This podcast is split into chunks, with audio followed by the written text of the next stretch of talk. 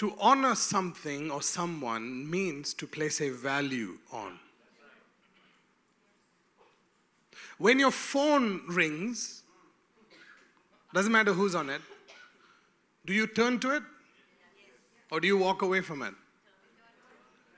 When you get that SMS or, you know, that WhatsApp message, what do you do to it? You check it out. Why? It's because you're placing a, a value on your phone. So, value positions you to receive. So, right now, your, the value that you place on God's word positions you to receive a message that God has to give you so that you can carry the grace of God in your life to fulfill what the message has to say. I'm on fire. I don't know about you.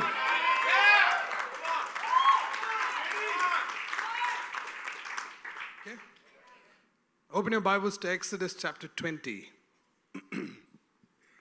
We're talking about honor. Let's see how fast you are. Are you there? Awesome. The Bible says, or God says, I am the Lord your God who brought you out of Egypt into the out of the land of slavery and you shall have no other gods before me. I am the Lord your God. I am not the Lord of somebody else's God. I am the Lord of your God. And the reason why I am the Lord your God is because I brought you out of out of slavery, out of bondage. You shall not have any other gods before me. Which the reason why you were in bondage was because you were submitted to another voice. You were submitted to another God. And because you could not rescue yourself out of that place, the Lord became your God by rescuing you.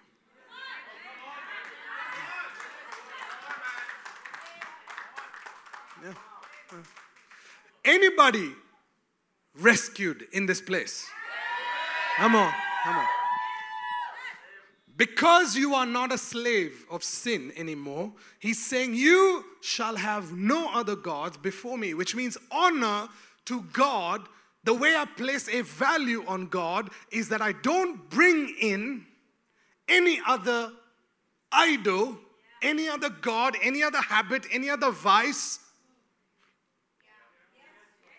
anything that distracts me, anything that causes anything that causes me to be a slave of it. How? You know what I'm talking about? You're in worshiping God at home, and suddenly, zzz, oh. in church, it's like, oh, dude, man, who's that? Maybe my salary's come. Maybe I've got miracle money. Let me check my phone. By the way, somebody's going to get miracle money just because I said it. Hold on, hold on. We have to, no, no, no. We have to have some priorities here, okay? Your celebration of God's word was not as much as miracle money. But you don't understand that it was God's word that brings the miracle money. I can see that the word is slowly bringing you out of the wilderness experience.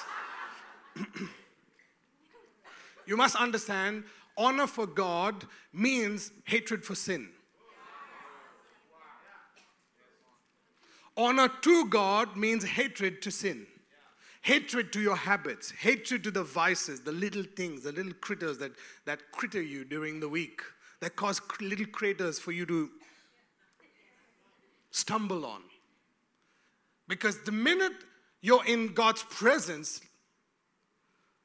you bring in everything. Listen to me very carefully. The day you, you leave Egypt, you leave bondage, you leave slavery, and you come, the, you are in the presence of God 24 hours a day, seven days a week. Christians wonder why they're not blessed. Why am I still going through this persecution? Why am I still going through this struggle? Why am I being attacked by the enemy? How dare the enemy come into the presence of God and touch your life? Hello? It's because you've entertained. Come, my friend.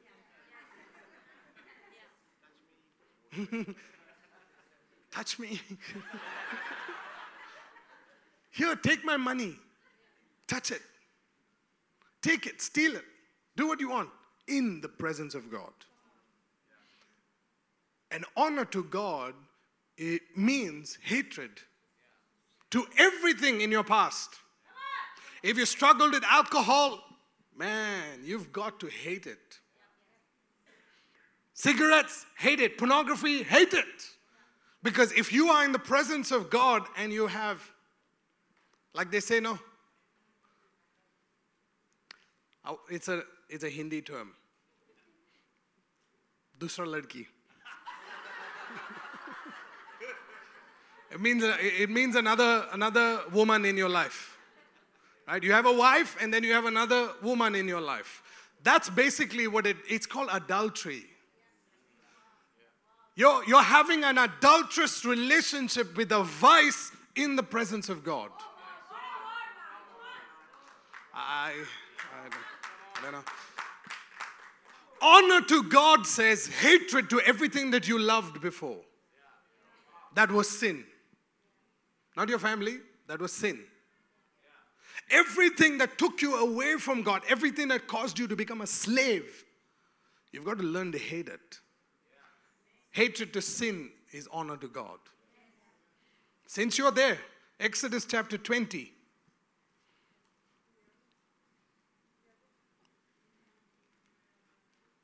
Verse 12.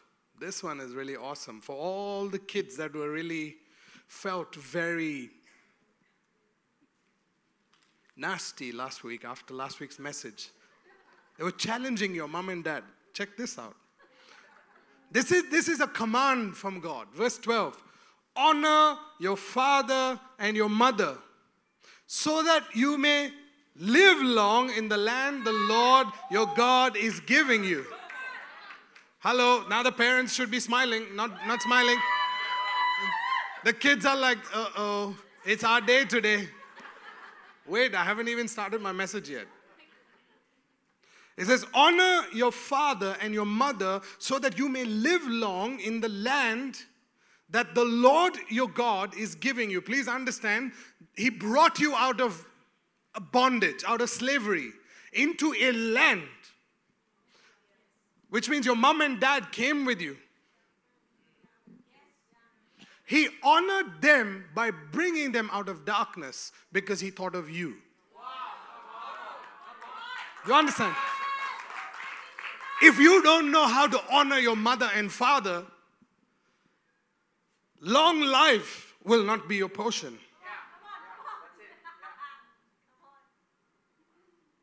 Kids?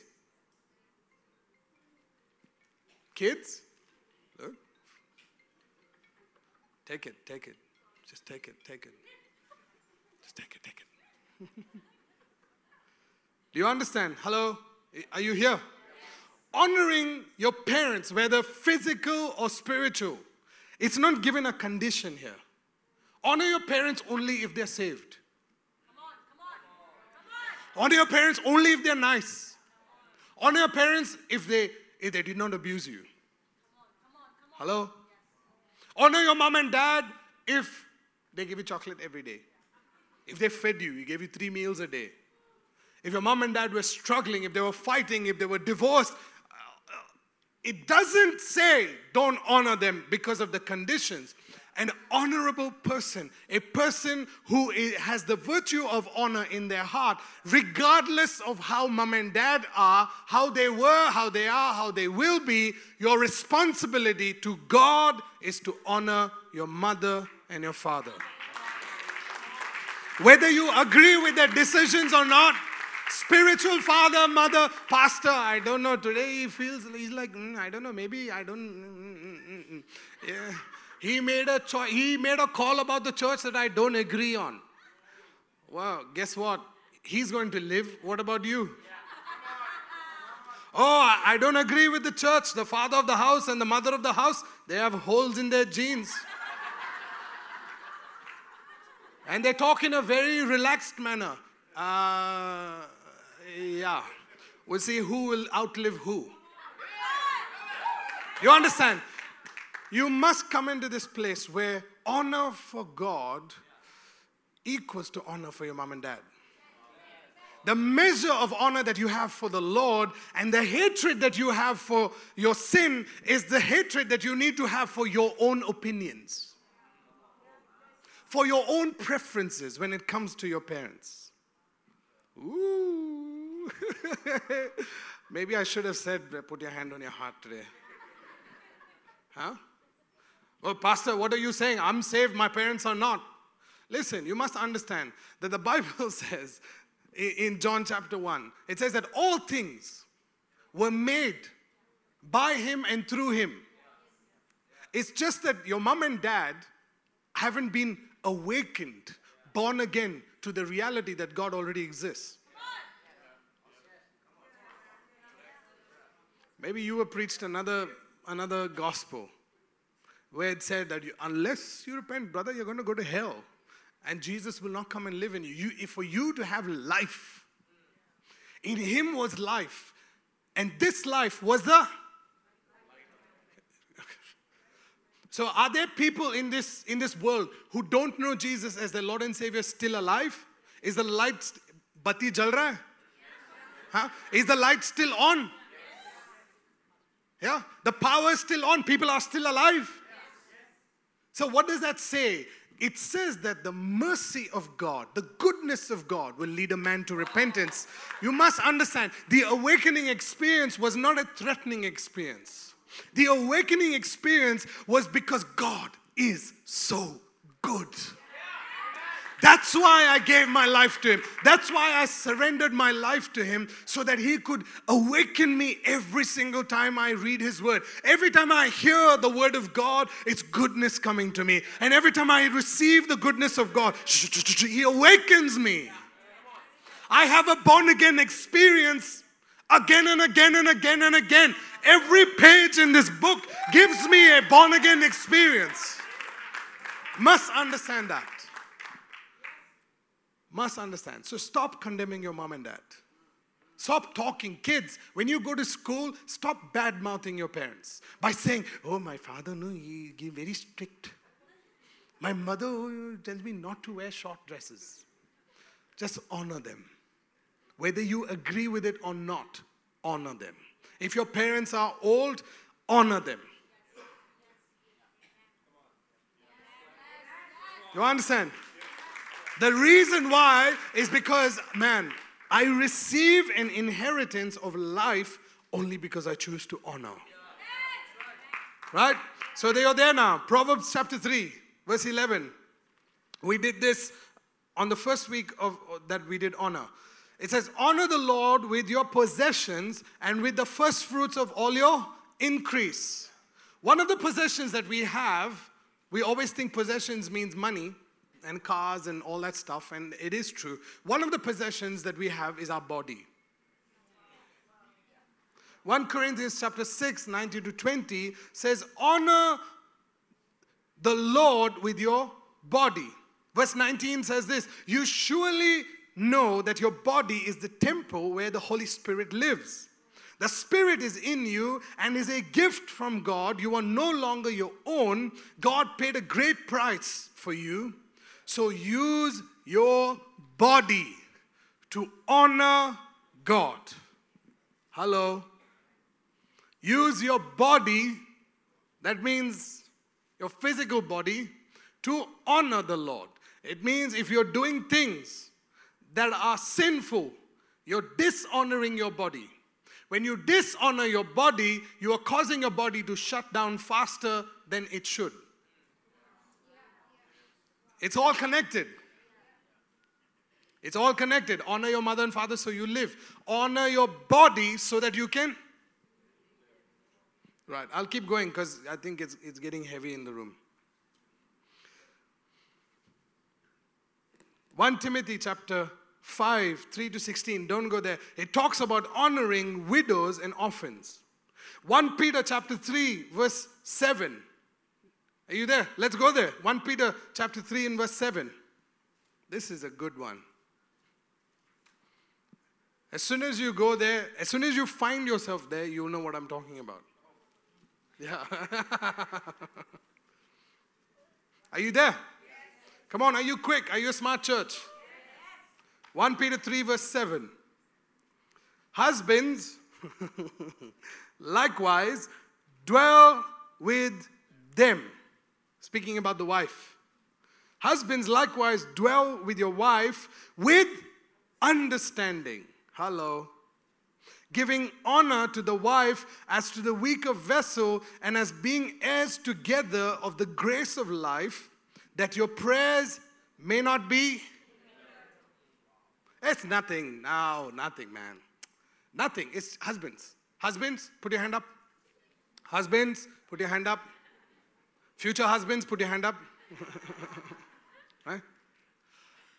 It's nothing. If you dishonor your wife, God doesn't answer your prayers. That's it. That's it. Nothing much.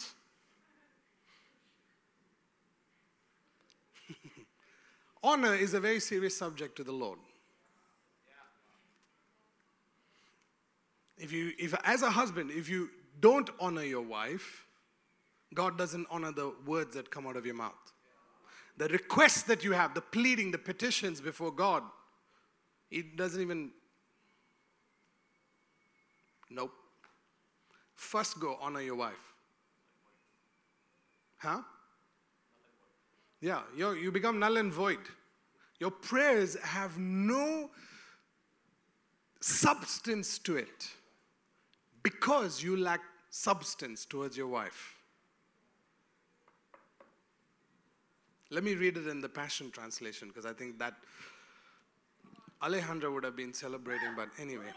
It says, Husbands, you must in turn must treat your wives with tenderness viewing them as feminine partners who deserve to be honored.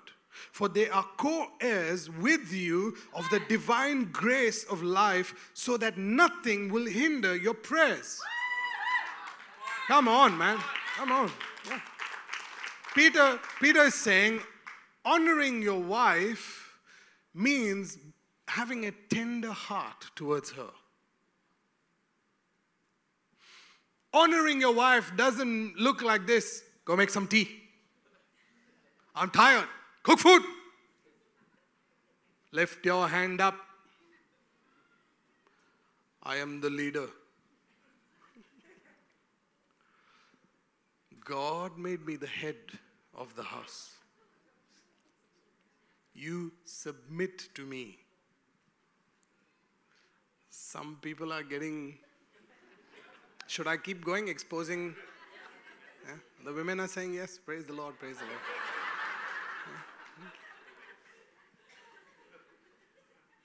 You do what I tell you. You have no choice. You're married to me now for the rest of your life. Let me treat you like a slave. Hello. Trust me, as a, as a pastor, I come across, I have come across conversations that are so dishonoring only because the son grew up in a house where he was given everything and he was told, There is none like you in all the earth.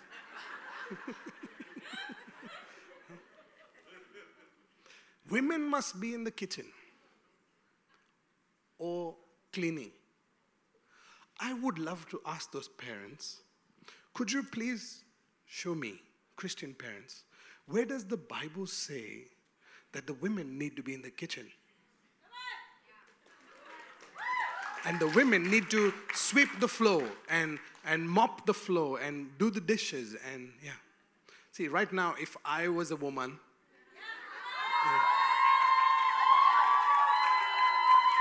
I would be doing a freedom shout right now.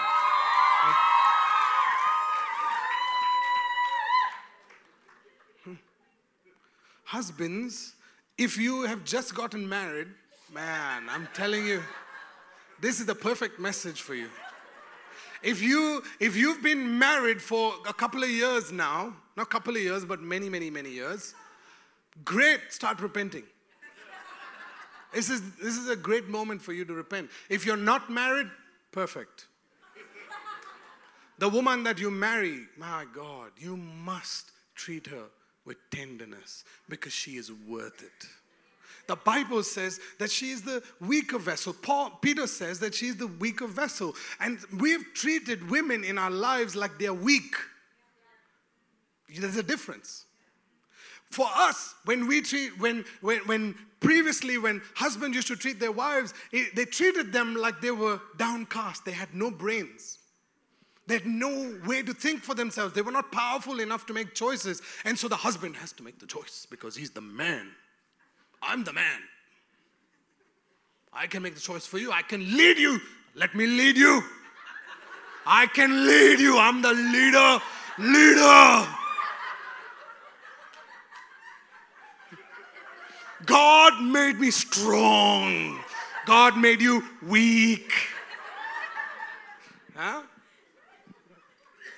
I'm the leader. Hmm. Charge! If we cross the road, fast, come walk behind me.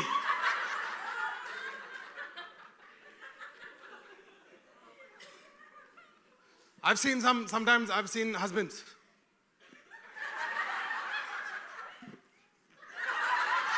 And the wife is trying to catch the children and the pram and trying to push everything and follow the leader, follow the leader. Follow. I am the visionary of the family.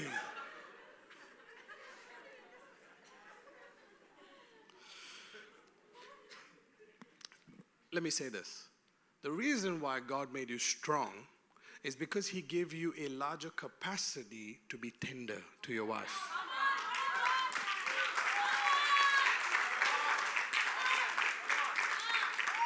The reason why you can go ahead and cross the road is because God gave you the ability to keep your wife safe.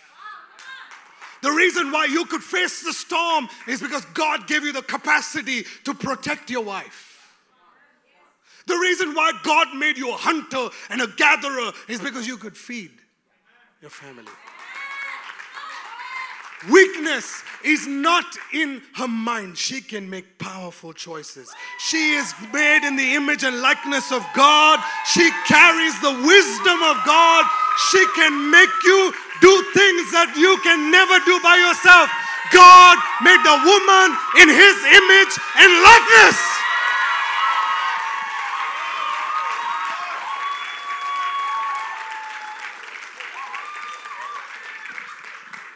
Come on, man. Come on. Thank you. I love my, you know, my, I, really have fond memories of my mom and dad. You know, my mom, when uh, early on in my child, childhood, my mom was doing Christmas decorations. She was climbing up on a, on a high ladder and she was trying to fix the decorations uh, one day on 24th night and she fell down and, and she hurt her neck. Uh, and most of my life, my mom has been very sensitive or tender, physically very tender. Like you can't go up to her and shake her and, and give her a bear hug. And although I love, that's my way of expressing love, uh, my mom could not handle it. But there were days, you know, when my dad would love to dance, go for the dance, you know, with, with my mom. And there were certain songs. She couldn't even dance to fast songs because the pain in her neck would shoot into her head and then they, we had to go home. Right? So my dad, I looked at my dad, I watched my dad hold my mom with tenderness and, and glide across the dance floor. I looked at it and I was like, wow, what a man. What a man. I want to be like that man. You understand? We need, we need fathers who can be examples of tenderness to the wives. Do you understand? Let's go to 1 Peter chapter 2. We're still on the rapid fire. 1 Peter chapter 2. It's just the previous, next page. Verse 15 says, For this is the will of God, that by doing good you may put to silence the ignorance of foolish men. Yeah, two people got it. Not a problem. Are you there? Let's read it together. Verse 15. One, two, three, go. For this is the will of God.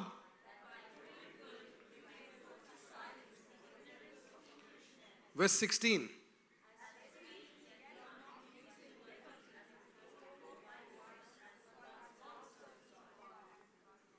Seventeen.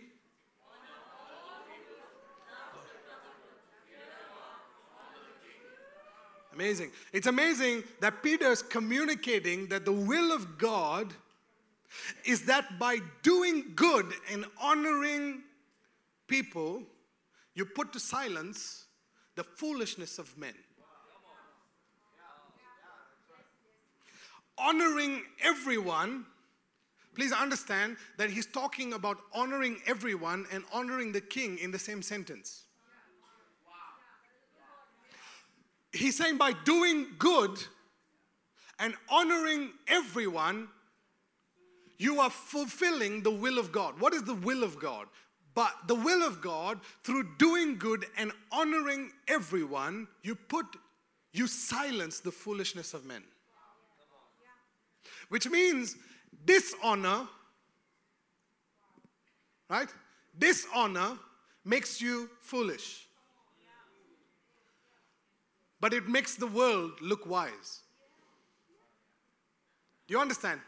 Dishonor in the kingdom makes you look foolish, but to the world, it makes you look wise.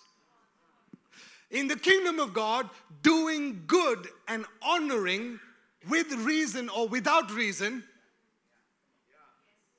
makes you look wise in the kingdom of God and foolish outside in the world. Oh, hello.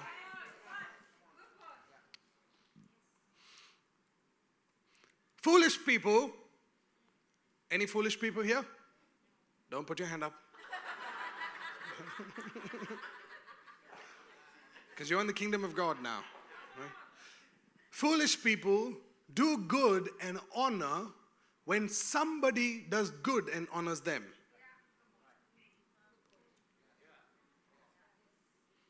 Foolish people, I'll repeat myself, do good and honor when they somebody does good to them and honors them. But wise people. Come on now. That's right. Come on now. Wise people in the kingdom of God have the same honor that they have for a king for everyone else. You understand? If you go before a king, if you don't honor him, I don't know how long you'd last in his presence. So you would naturally. You would go, stand on the streets, and throw garlands to honor him. Would you do the same for a beggar? Would you do the same for the office boy that makes tea and coffee in your office? Some of us do. I would encourage all of you to have the same honor that you have for the king for everyone. Everyone.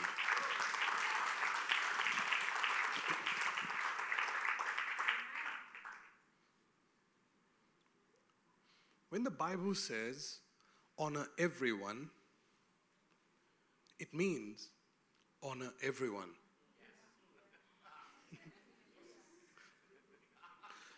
Which means you cannot squirm out of honoring. Which means there's no loophole. Some people use grace as a loophole to get out of living holiness, living in holiness. But with honor, pretty, pretty straightforward. Honor everyone. Touch your neighbor and say, I honor you.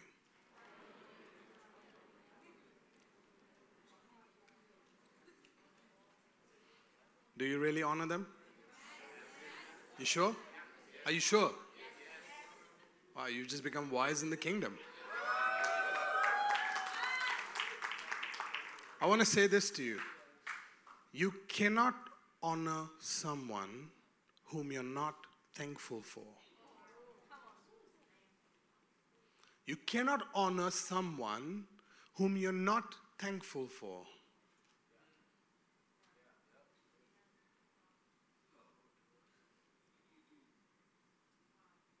You cannot honor someone whom you're not thankful for. Does anybody honor God's word?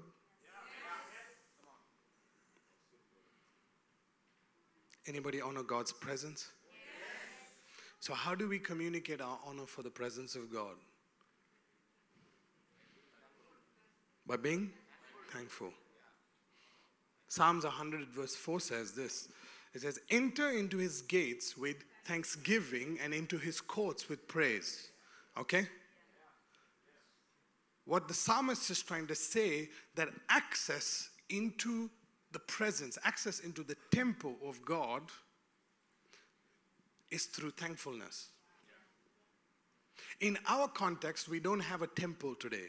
We are the temple. And every single person that is sitting here has gates that give people access to your heart. In the temple where David was talking about, in that temple, God was sitting on his throne. For us who are born again in the kingdom of God, God sits on the throne of our heart. Thankfulness is the key to the heart, but honor opens it.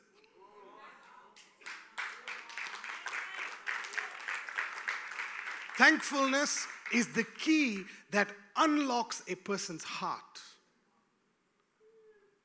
but it's honor for the person that opens it.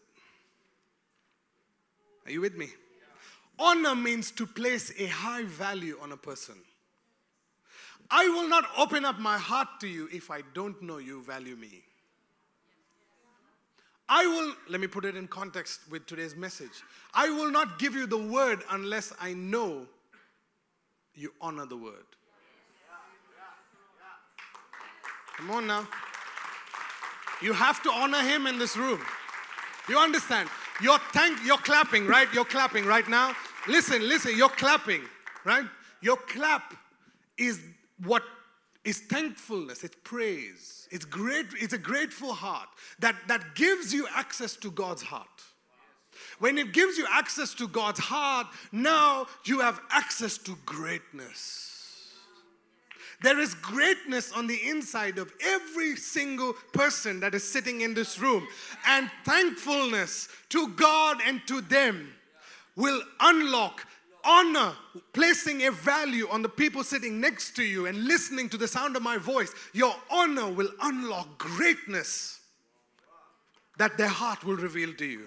The reason why people come and go and have church experiences day, day in and day out without really experiencing transformation is because people don't call out the greatness that is on the inside of you.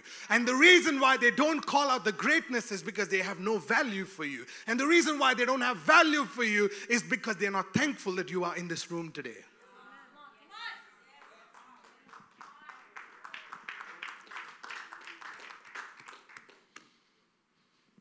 Are you okay? This is this is a whole another deep level of honor. I'm a very simple man at heart. But there are depths to my heart that you can only tap in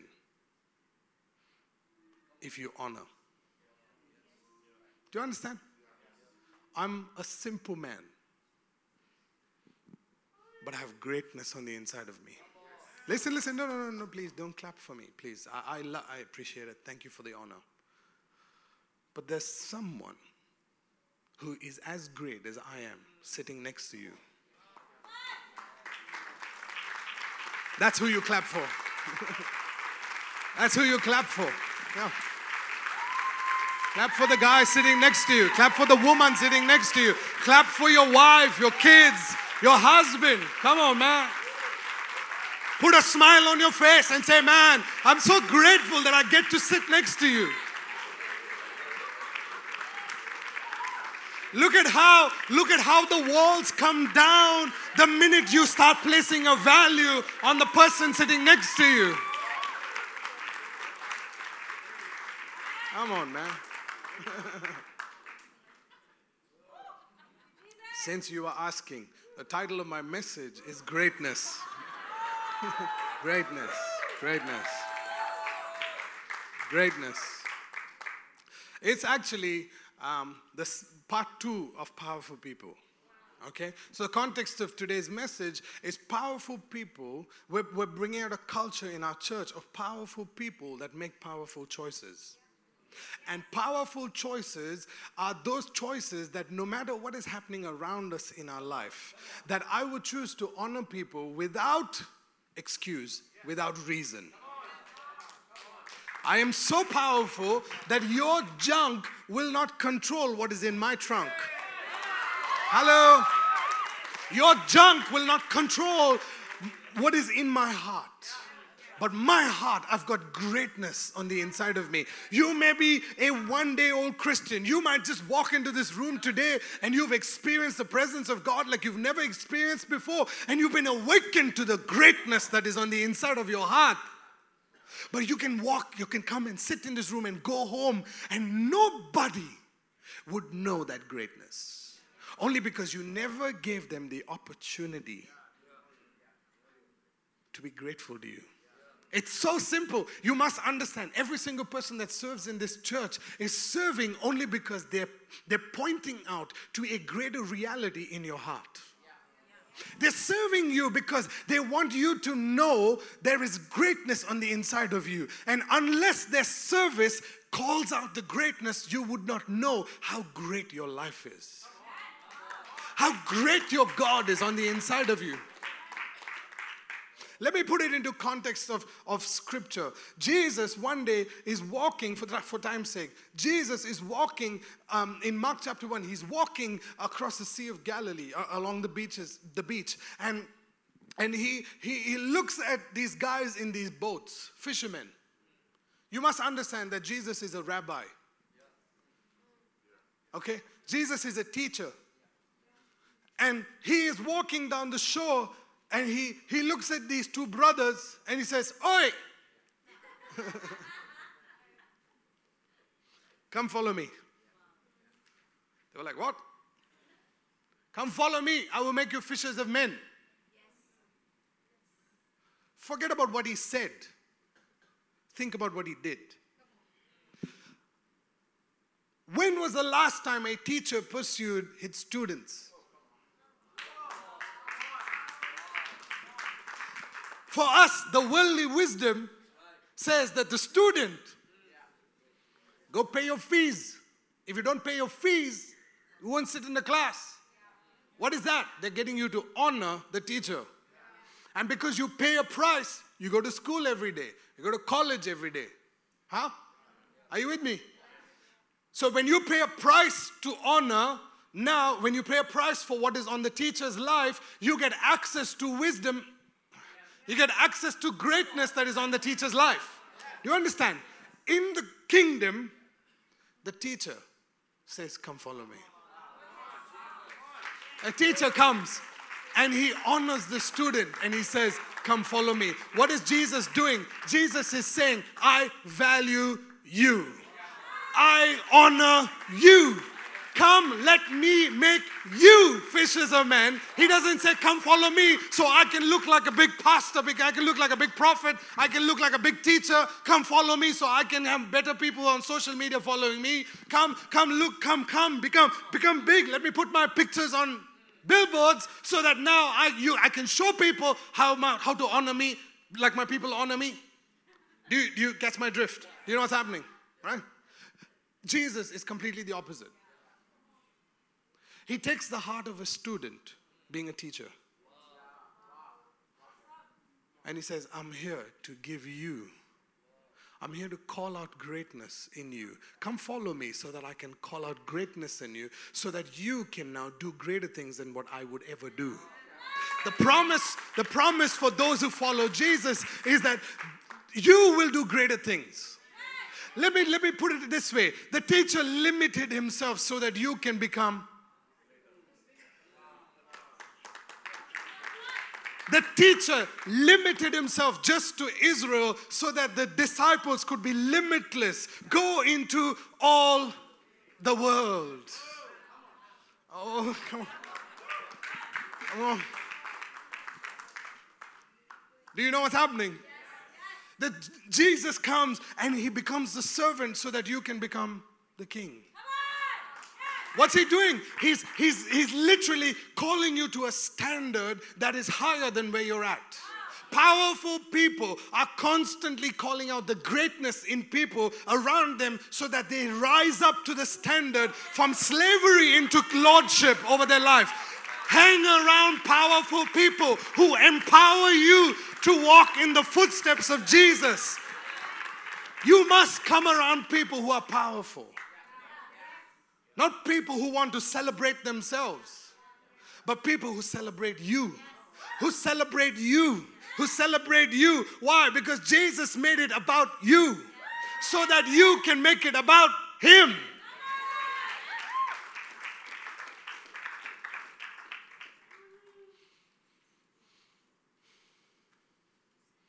To call out the greatness in, in people around you, you must first recognize greatness in them. The way you recognize greatness in them is by looking on the inside of your heart. You must come into this place where you first place a value on yourself. Man, I, I love people who follow me. I love them. I love all of y'all. Okay? But I love for you to really look inside your heart and not really depend on me.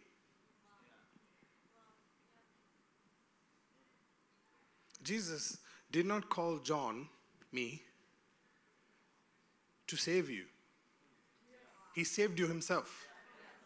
So that you can see the greatness that is on the inside of you. The reason why you come to a church like this and, and you listen to a message like this is so that your eyes could be open to see the greatness on the inside of you. But if you don't see the greatness in you, you will only pick out the flaws in other people. Listen to your conversation during the week. Listen to what you tell your bosses. Listen what you talk to your colleagues about your bosses. Hello. Huh? Listen to your conversation during the week. When the husband, when the wife is with, uh, with uh, all her, her kitty party friends and they're having tea, you know, high tea, and, and the conversations are very high about the husbands. oh, my husband, you know, he's a good guy. But there's a but after that. He's a good provider, you know, but he's not smart, man. Doesn't talk. What are you doing? You're exposing the flaw that is in your husband. You're exposing the flaw that is in your wife. Please listen to me very carefully. The words that come out of your mouth is what people will behold. And what they behold, they will become. So if you constantly call out the flaws in your kids and your husbands and your wives and your pastors and your teachers and all of that kind of stuff, they are literally becoming what you are saying. But calling out the, the honor, honor says this I, will, I am so powerful that I can make a choice to not call out your flaws. I am so powerful that your flaws don't distract me from the greatness that is on the inside of you.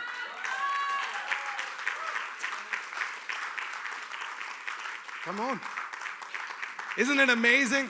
You see how powerful you are. You're so great. You're so great. There's so much of greatness in you.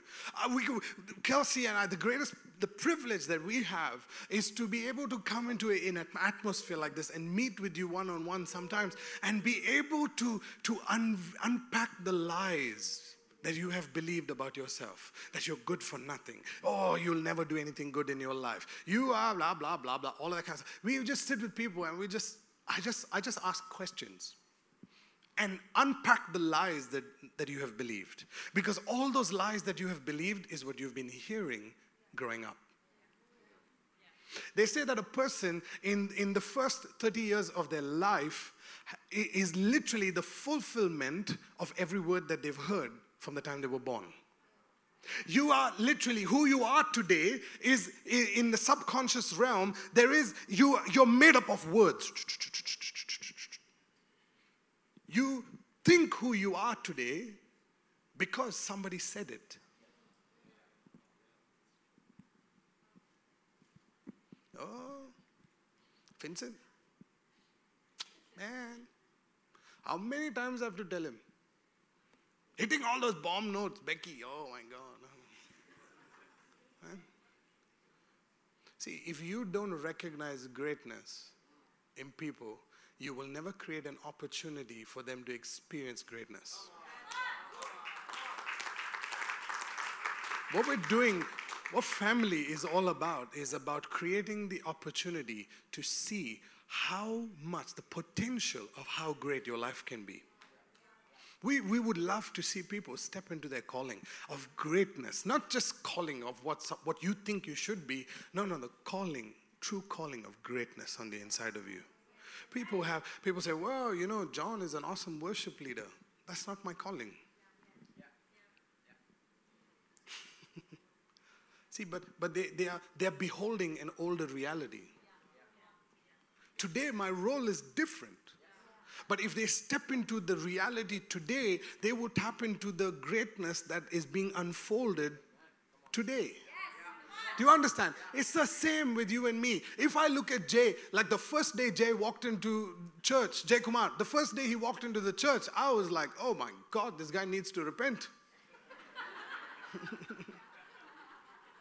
But if I if I were to look at Jay the same way today that I did that the first day he walked into the room, Jay would not be Jay today. You understand? You must come into a place where you are so powerful that you call out the greatness in people. You must call out the greatness in them. Jay is a preacher of the Word of God, Jay is an evangelist of God's Word. Jay can heal the sick. Jay can cast out demons. Jay can cleanse the lepers. Jay is a good businessman. He can make money. Jay is a responsible man. He's a good father. You understand? People don't know who Jay is. Jay sitting over there. Why don't you stand up, Jay? Come on. We love you, man. We love you. Yeah, yeah, yeah. In an instant, I have revealed to him a pathway that he should walk on. In an instant, it just took me five seconds to really create a path of greatness for Jay to walk on. Now, everybody in this church will not look at him the same way as the old Jay, but today, from today onwards, everybody will start looking at him according to what I just called him out to be. Come on, man. There is so much greatness on the inside of everybody sitting around you.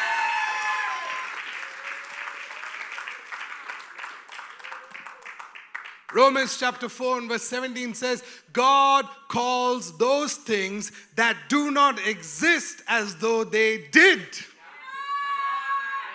Come on, man. You might not see it, but you can call it out. Hello, come on. Come on now.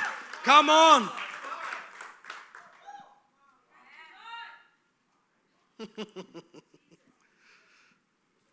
So amazing, isn't it? Some of the coaches that are sitting here today did not believe that they could pastor people. But we called it out of them. We said, I believe in you, Aaron. I believe in you. I believe in you, Iona. Huh? I believe in you. I believe that you can carry the weight of the church with me. I believe it. I believe it. Can, were they, did they have to prove themselves? No. He proved himself. That's why they qualify. You understand? Every single person qualifies for greatness because Jesus paid the price for you and for me. Come on, give Jesus some praise.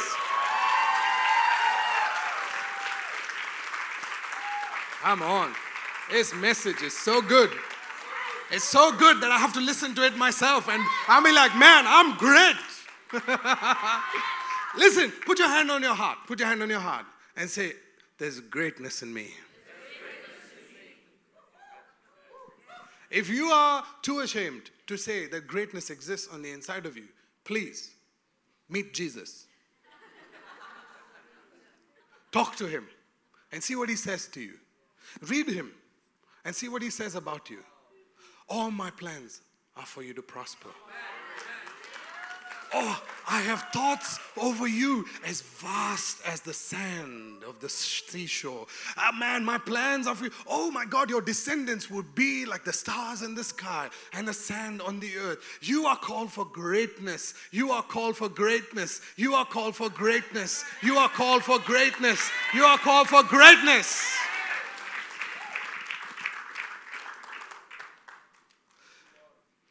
Perspective are you ready for this? The perspective of seeing greatness in someone is seeing a wild forest in a seed.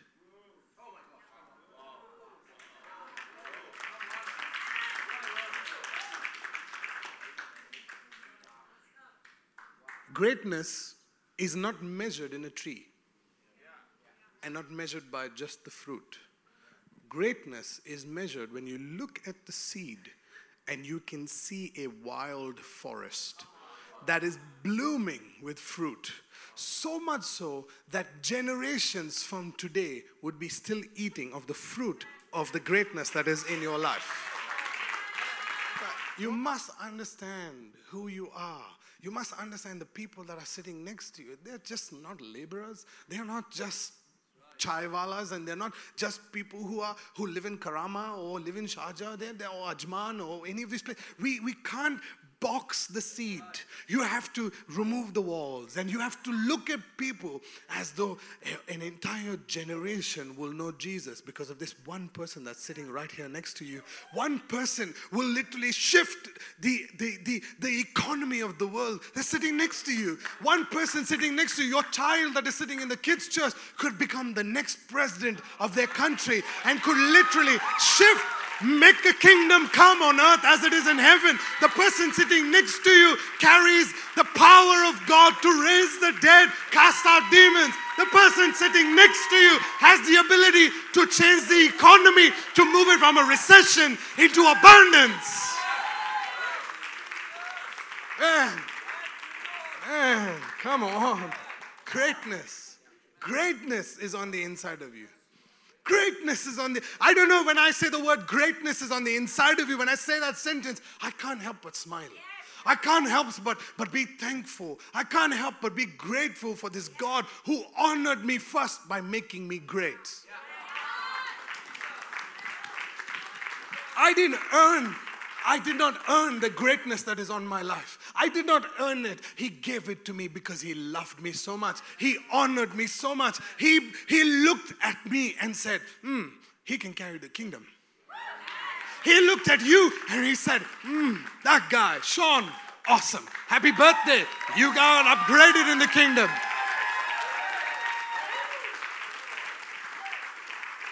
Stop looking at your, don't allow your circumstance to, to define how dark you are on the inside. Allow your circumstance to be the stepping stone for greatness to be manifested over your life. Use every circumstance to be a, a, a place where God comes and fights your battles.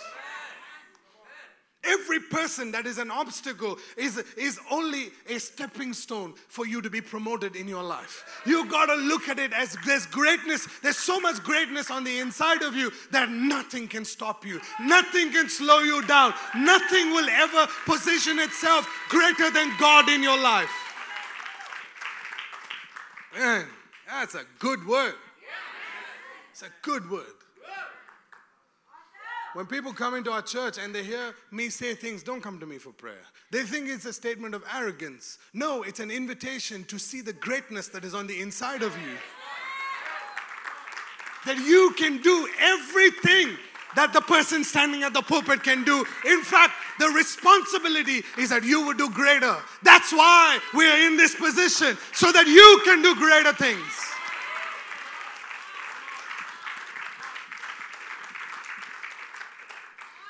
Jesus is amazing, isn't that? He's so amazing. When, when he, he said, Peter, who do you say I am? Peter? Who, he's, he's asking Peter now, who do you say I am? And Peter says, You are the Son of the living God. What did Peter do? He called out greatness. Come on, man. Come on. Come on. He asked him, Peter, who do you say I am? Touch your neighbor and say, Who do you say I am? Jesus turns around Peter and says, Because you have said that, flesh and blood, foolishness has not revealed it to you. But my Father who is in heaven has called out the greatness that is in my life.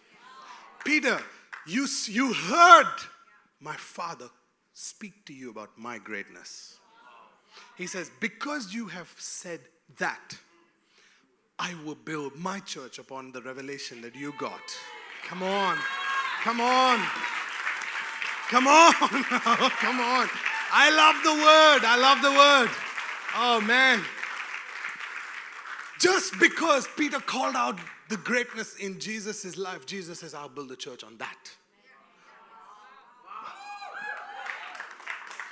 Just imagine, we're going into this crescendo right now where we're going to pray for one another and we're going to call out greatness. And the church will be built upon what you call out.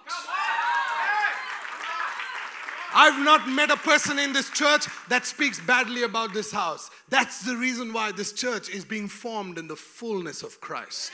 Everybody that walks in here says, Man, I encountered Jesus. I love this church. I've experienced Jesus in this church. I experienced miracle signs and wonders in this church. What are you doing? You're calling out the greatness in Jesus, and Jesus is saying, Based on what you said, I am going to build my church.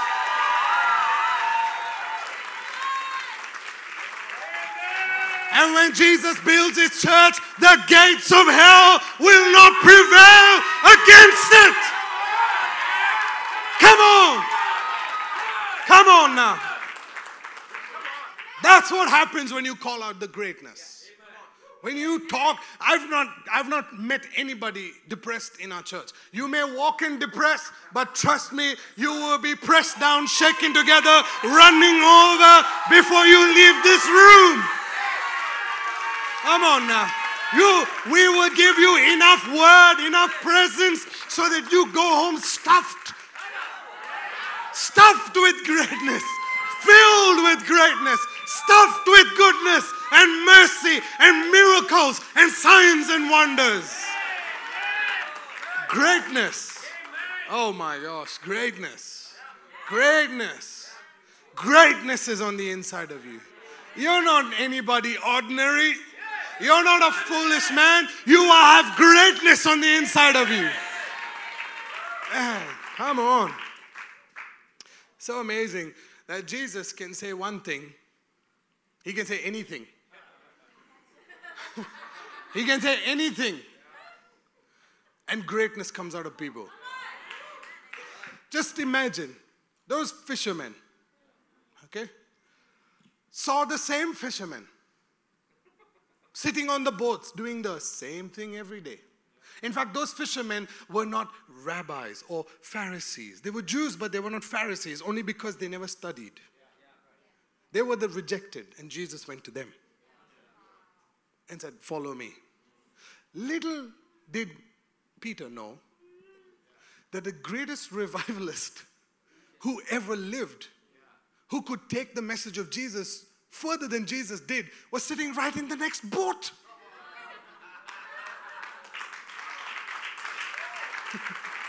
Just think about it. Every day they went fishing.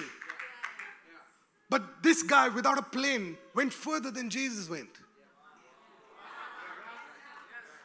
Greatness. That's why I say don't treat the person sitting next to you badly. Treat them with honor. Because when you treat them with honor and you call out the greatness in them, now when they arise, you rise. You understand? If a person who is truly saved, who really is born again, and you honor them, they will never reject you. There's a false form of, of a spirit of rejection that comes that is that, that is in the minds of people that says, if I honor him, he will become too proud. And then I won't have any access to him. Huh? If I the church grows, man, then I'll have to sit at the back. Can't touch John. the reason why you're sitting at the back is because you're coming late. it's so simple. not because we put you there. Hello, you made the. No, hey guys at the back, I'm not talking about you, but I'm just talking about the ones who come late. If that's you, then, you know, there's greatness on the inside of you. You are powerful to make the choice to come on time.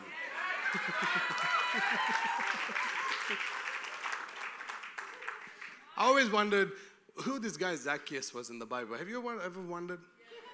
Have you ever wondered in a crowd of people, the shortest guy is trying to like. what was Zacchaeus doing? He was trying to look for greatness. He's trying to. I've heard so much. I've heard so much about this man Jesus. I want to see who he is. I want to see the greatness in his life. And I want to see. And Jesus, amongst a crowd of people, goes around and he was attracted to the one who was seeking greatness.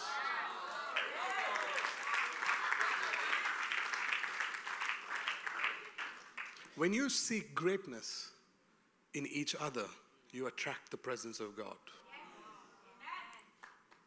But listen to the invitation Jesus gives him. He says, I want to come and stay with you. Everybody hated Zacchaeus because he was a tax collector. It's like the box. it's that awkward moment where, oh, I thought he forgot, man. I was hoping he forgot today.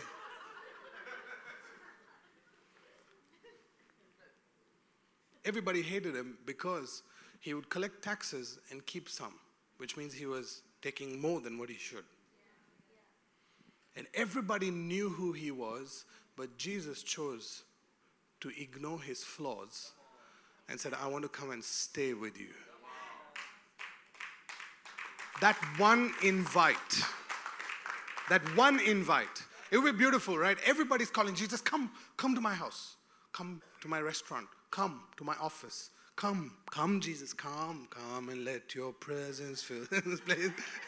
and and in, instead of saying, come, look for glory. When we began the service, I said, pray for one another and release the Holy Spirit and call out greatness in one another.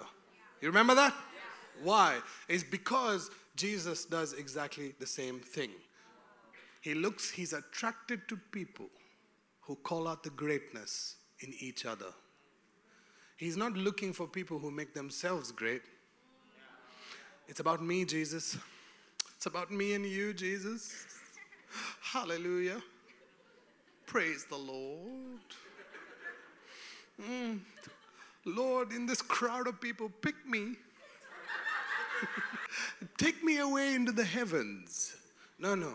If you put your hand on your neighbor and say, Father, ask that they would experience heaven right now. He comes and takes both of you to heaven. Zacchaeus was hated. The, the wisdom of the world hated him. But the wisdom of the kingdom looked for greatness. You might see the flaws of your husband. And if you call out the flaws, you're operating in the wisdom of the world, which is foolishness in the kingdom of God. But in the kingdom of God, you are so powerful to make a choice to call out the greatness, which means your eyes have to see through the lens of honor and thankfulness what the heart reveals. Do you understand? through honor, through thankfulness and honor. Oh, my husband, he doesn't deserve honor, but choose to honor. Because in honoring, you will see the greatness that God placed in that man's life. And when you see the greatness in that man's life, then you call it out. You call it out. You don't, you don't keep it in. When you see the greatness in your wife's life, call it out. You're so beautiful. You're so prophetic. You're amazing.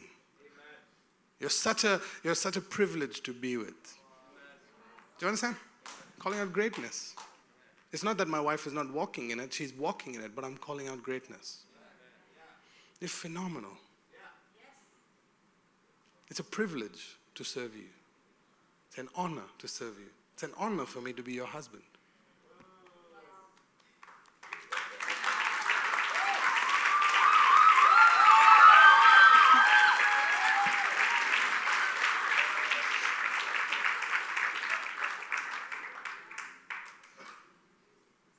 I see you standing on stages where millions of people will hear your voice. I see you standing on stages where people will look at you as the Mary that beholds Jesus. And as you speak, they will hear the worship and they will remember Mary because of you.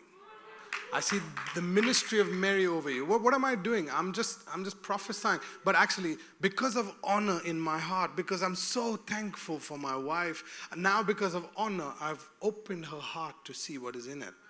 She may not have seen it, but I see it for sure. And because I see it, now I call it out. Now, when I call it out, I've made the roadmap for her to step out into greatness and fulfill the greatness that God has over her life. Let's stand up. Let's stand up.